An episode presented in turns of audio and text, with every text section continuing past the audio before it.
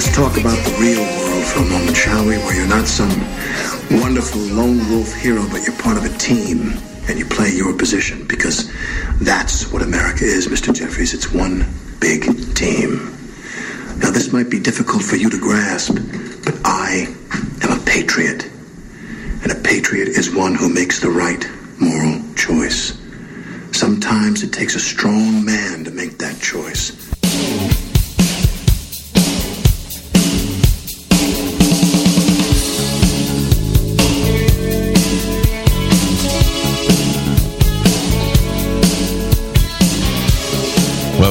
Welcome back, ladies and gentlemen, to the Sunday Wire. I'm your host, Patrick Henningsen. We're streaming out live on the Alternate Current Radio Network and also at 21stCenturyWired.com. Thank you so much for rejoining us for this episode 288 of this weekly omnibus news and analysis radio program brought to you here on ACR. Now, on the line right now, we have a very special guest, and I just want to preface this by saying there is a documentary film which is due to be released this week, which marks the 5th-year anniversary of the downing of Malaysian Airlines Flight MH17. And this was a major global event. It still remains to be one of the most divisive events geopolitically. And people have been investigating this in an official capacity, or so-called official capacity, based in the Netherlands with an international body. But there's also been independent investigations outside of the NATO sphere, as it were. And we have one of those independent investigators on the line, and filmmaker Max Van der Werff is joining us on the live link. And Bonanza Media is the name of his media organization who is doing this film, MH17, 5 years on, which is coming out imminently. And Max is joining us on the line right now. Hello, Max. Hello, Patrick. Thanks for having me. Thank you very much for joining us, Max. Firstly, I'm just going to say we have a link to your trailer to the film. It's up at the top of our homepage right now. There's also a link on the show page.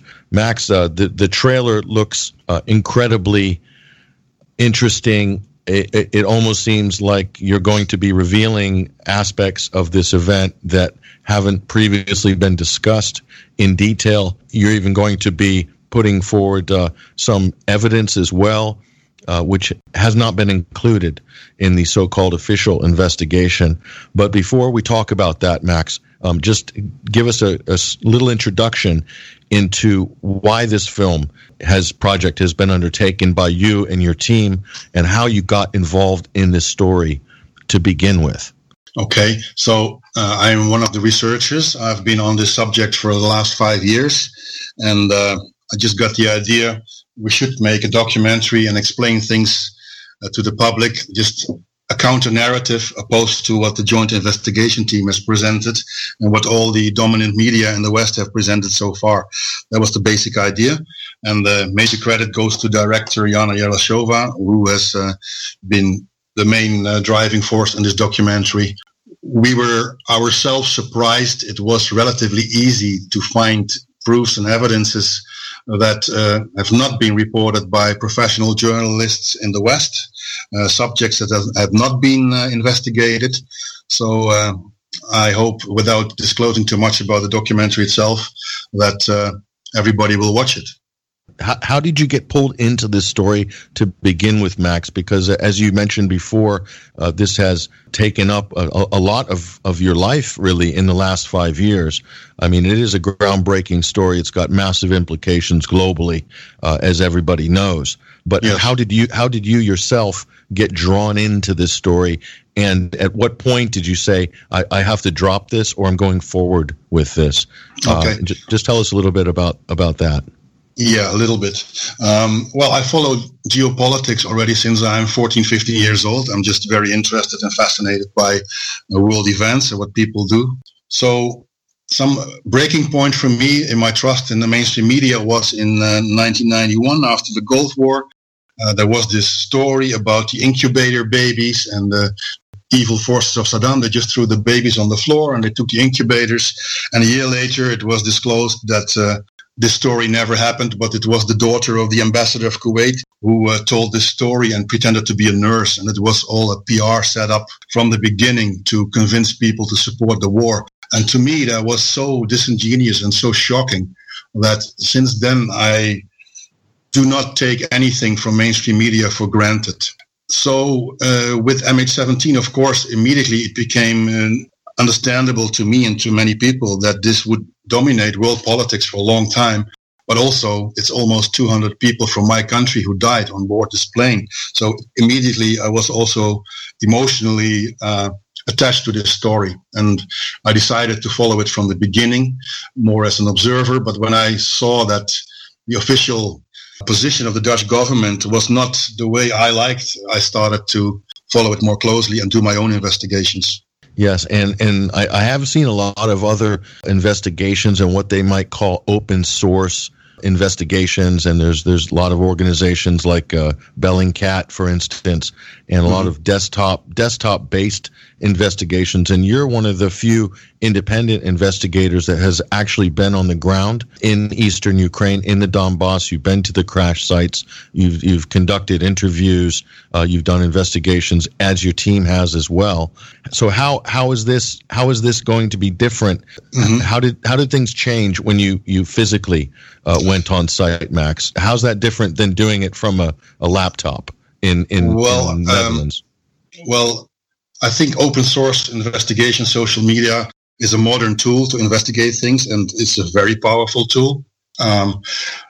But there's no replacement for investigations on the crime scene itself. I mean, you don't solve a murder case with only social media information. That's the first thing. So the second thing, there is also the risk of polluted information on social media. There's anonymous sources that cannot be verified. So who is benefiting from putting certain information in the internet? Can it be trusted? How can it be verified? This is a very big problem. So there's no equivalent. There's nothing better than combining all the possible ways you can investigate something. And so that leads us to another question that's kind of important. Do you think there's a fundamental problem or a fundamental failure in how the Western authorities, how the Joint Investigation Team led by the Dutch government, how the United States, how Britain have been approaching this inquiry, have been approaching this investigation? The media you could throw into that basket as well. Do you think there's a fundamental problem with how they're looking at it or the angle in which they're coming at it? Is this one of the reasons why all of the facts are not included in this investigation? Well, you don't have to be a rocket scientist to understand that there was something wrong from the very beginning, that Ukraine was excluded as a potential suspect from the investigation. I think the major problem already arose. It became a biased investigation by not allowing Malaysia from the beginning. It's the country that owns the plane. So that was really shameful, and it's, beside being shameful, it's against the law to like ICAO has Annex 13, and there is exactly described how an investigation should be set up. And the fact that you exclude an operator the first 4 months from the investigation is simply illegal. This is not disputed by aviation law experts. And then also in the West, the hysteria from the very first day while the wreckage was still burning was that Russia, it was a Russian-made missile that shot down the plane. We didn't even know exactly what happened the first few hours, but already the media, the Western-dominated media already sent out one narrative. It was a Russian missile. Yeah, and specifically a surface-to-air Buk missile. But it seems there's a number of evidential points that might suggest that there could be an alternative explanation, although this hasn't been given much presence or space in the conversation, at least in the Western media and within these investigative circles. I'm talking about the Dutch-led Joint Investigation Team. No counter-narratives have really been examined or entertained. Is that true? They've only stuck to the one specific hypothesis? No, I would tend to disagree with that. In the beginning, there was a lot of attention for the Russian position in this situation. It took the Russians 4 days to come with their first press conference. 4 days. Already they lost the information war in the first 4 days. But then they came with a press conference and they stated, here is probably a Su-25 fighter jet that comes onto our radars. And so they injected the story about fighter jets. Later, they said, we don't have radar data. We cannot give it to the Joint Investigation Team. Then 3 days before the Joint Investigation Team press conference, all of a sudden the Russians said, oh, look, we found the radar data. Then they presented their data and they said, oh, there's no fighter jet, but also no Buk missile. And they never even bothered to explain this clear discrepancy. So the Russians, they made it very easy for the official, for the defenders of the official narrative to discredit Russia. They really have to blame themselves partly for that. It's unfortunate, but that's how it is. Yeah, I do remember when that series of events took place. And yeah, I tend to agree with you that Russia itself had not handled maybe this at all in the best way. And also, if I may interrupt you, the official narrative of the Joint Investigation Team, there's many holes in it. There's still many open questions. But President Putin a few days ago said, we Russians, we as Russia, we have our other version of events, but nobody's listening to us. No, it's not true. I'm asking for 5 years, what is the official version of events from Russia? And there's no answer. There's no official Russian version that you can verify. There's no consistent story. The JIT story is not true. We Russians, we have proof this and this and this happened. There is no such version. So, of course, that leads to a lot of speculations, and then it makes Russia look guilty. Although, of course, in international law, there's the presumption of innocence as the fundament of legal proceedings, but it's not the perception of the people who watch the world news. There's two different things.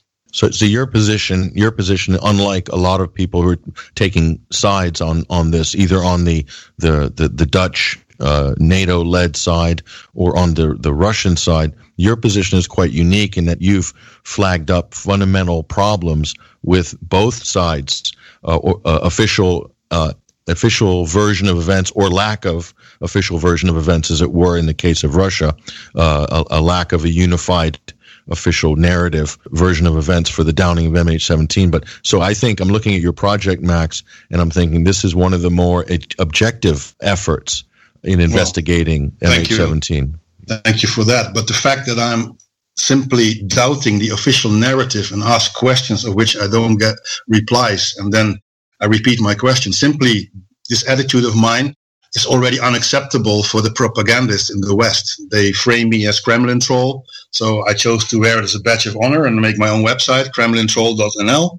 I'm a useful idiot, I'm a truther, whatever that word might mean. So you're under a lot of pressure to not contest the official version. And then they say, oh, yeah, but this guy is paid by the Kremlin. I mean, how can you defend yourself against that? So the thing is, I'm looking for real proof, and I want to find out the truth. That's my position. And nobody so far has convinced me of any credible evidence. I've not seen it. So the JIT says, we have it. We'll show it in the court.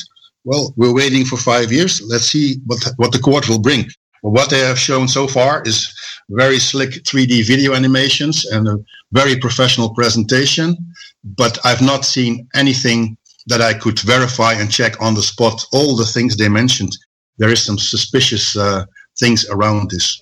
And you talk about the slick 3D animations, and some of these are presented. This is not just in this case, Max. If you look at the supposed chemical weapons attacks in Syria, I'm talking specifically about the incident in Douma in April of 2018, which I'm sure you're familiar with, that series of events, that the official bodies, the OPCW, but also the adjuncts like the New York Times have this new Forensic Architecture is another organization that's providing these kind of really elaborate 3D computer animated simulations as evidence of what happened.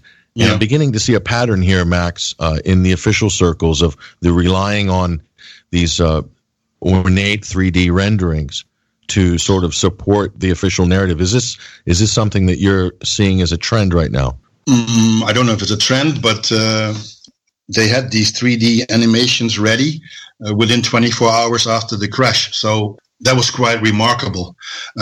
So there are, in the West, there are information professionals. It's their job to explain a certain narrative, like the weapons of mass destructions in 2003, when they turned out not to exist. I've not seen the media really look in the mirror and investigate themselves. How could we be so wrong, so massively? And what can we learn from this? There has been no learning process. And I think we need people who question the official narratives. And that's why the internet is such a powerful tool. And also a lot of people commented, Max, recently, especially with the heightening of tensions between the U.S. and Iran, between U.S., Israel, and Iran, and Saudi Arabia and Iran, etc. That back in 1988, there was an Iranian airliner which was shot down. That was Iran 655. That's right, and there's similarities in terms of how it impacted geopolitics at the time, or potentially, but it didn't get really.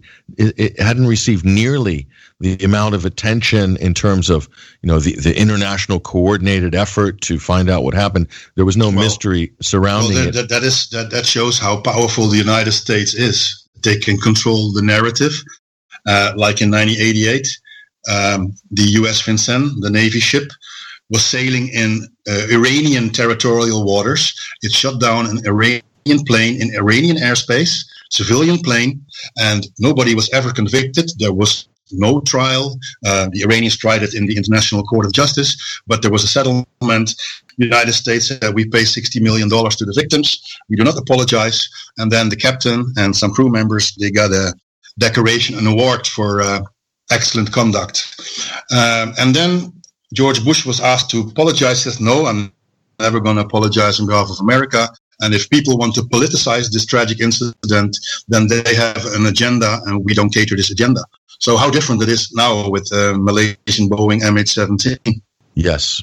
And also the location of the investigation being Dutch-led for obvious reasons, because the country which lost the most amount of victims in this. But through your investigation, through your film, and we've seen the trailer and also some parts of the interview with the Malaysian Prime Minister, who yes. and some other Malaysian officials that commented that they were not included initially. They had to really kick up a fuss to allow their officials to be included in the inner circle of yes. the official investigation. Patrick, you're a British citizen or an American citizen? American. Okay. Imagine there's an American plane flying over Burma, and it's shot down, and 100 and almost 200 of your countrymen die. How would your government react if the Burmese authorities say, we give the investigation to Vietnam, and we include Laos and another country, but we won't allow the United States for now to join the official criminal investigation? What do you think would be the response of the United States? Well, it would be outrage, basically. They would be demanding that they be allowed in. So let it sink in. And now you have Malaysia, who is protesting this investigation. We were excluded from it. We cannot accept this attitude. Then in the Netherlands, the premier of an independent country is criticized.